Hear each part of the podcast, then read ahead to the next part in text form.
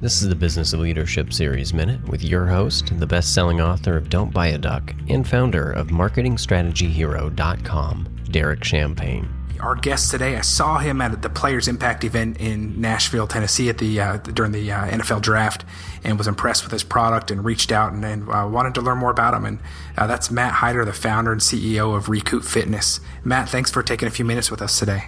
Thank you for having me. I appreciate it. Hey, I'm going to start with your LinkedIn profile because I got a, I, I laughed out loud with it.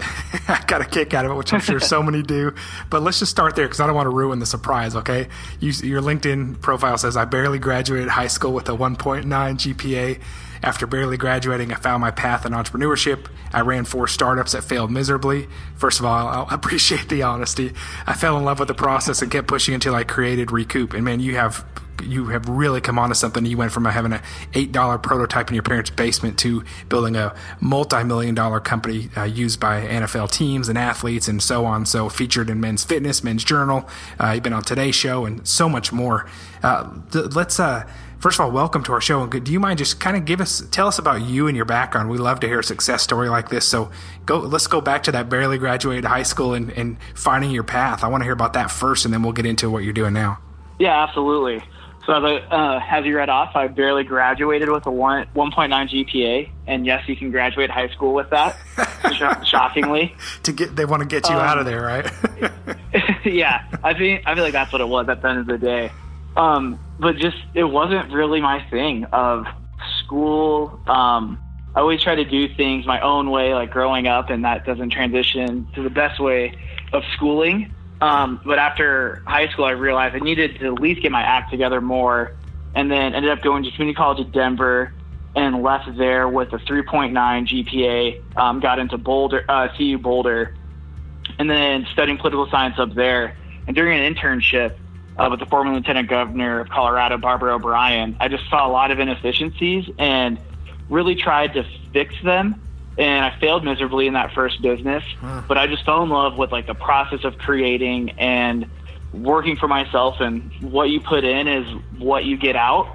And I thought that was one of the coolest things to have happen. Yeah, no kidding. That's a great lesson to learn, a powerful one that some don't learn early enough. Where do you think you get that perseverance of, of, of you know, you, you see things differently, which my favorite people do. I like to learn from people that, that see the world differently and just kind of make their own path where does that come from? Where, have you seen it? Did you have family that did that? I mean, what what was your inspiration?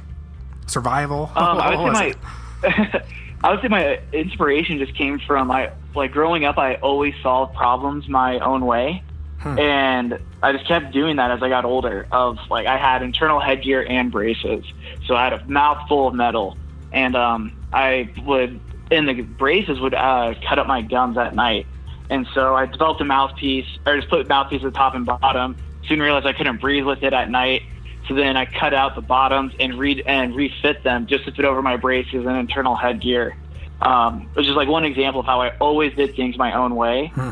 And that's why I love the product space so much is you can create stuff out of different types of materials to solve an issue. And it's things that can affect everyday lives, which I think is one of the coolest things about our business and recoup as we get to make people feel better. And it started with an $8 prototype because I just wanted to feel better.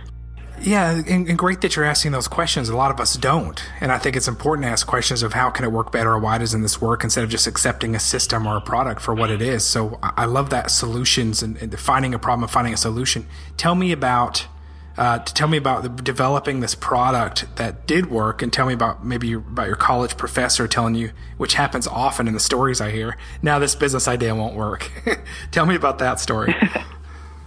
um, yeah, so she, I was in an entrepreneurship class because um, really thought I was going to learn. I knew I really wanted to do that, and I was in school already and figured I might as well take some classes, see what I can learn from it. But her path was all about old school marketing of mm. guerrilla marketing, putting stickers out there, all of that. And I'm like, this is just so wrong. It's mm.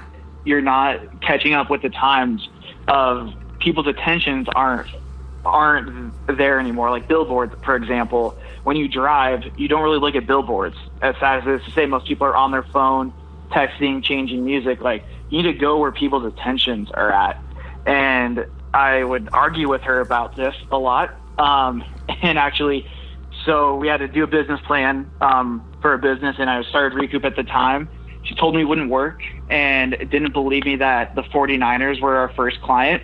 Came in with a check, and she still and I still got an F in the class. Like, okay, um, Wow. I don't know many other people in school or even in the sports space that their first client was a professional team. and I thought that was very intriguing and knew right then and there that I need to drop out of college because I have a pro team that is paying for the product. It wasn't for free. Hmm. And I realized like what I was learning there wasn't it. And so I thought the coolest part was is I had an opportunity to take control of my education. Yeah. And I still read an hour or two a day, learning how things are changing because we live in the information era now where everything changes so rapidly and you just have to be on top of those changes. Yep.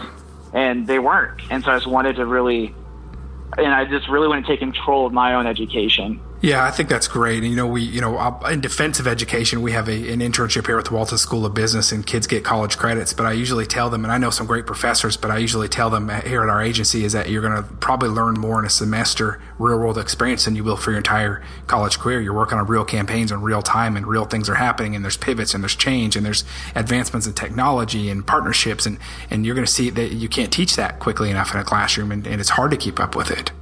Hey, if you're a small business owner and you need help working through some upper limit challenges, you need a board of personal advisors, you need help with your growth, go visit DerekChampagneMastermind.com.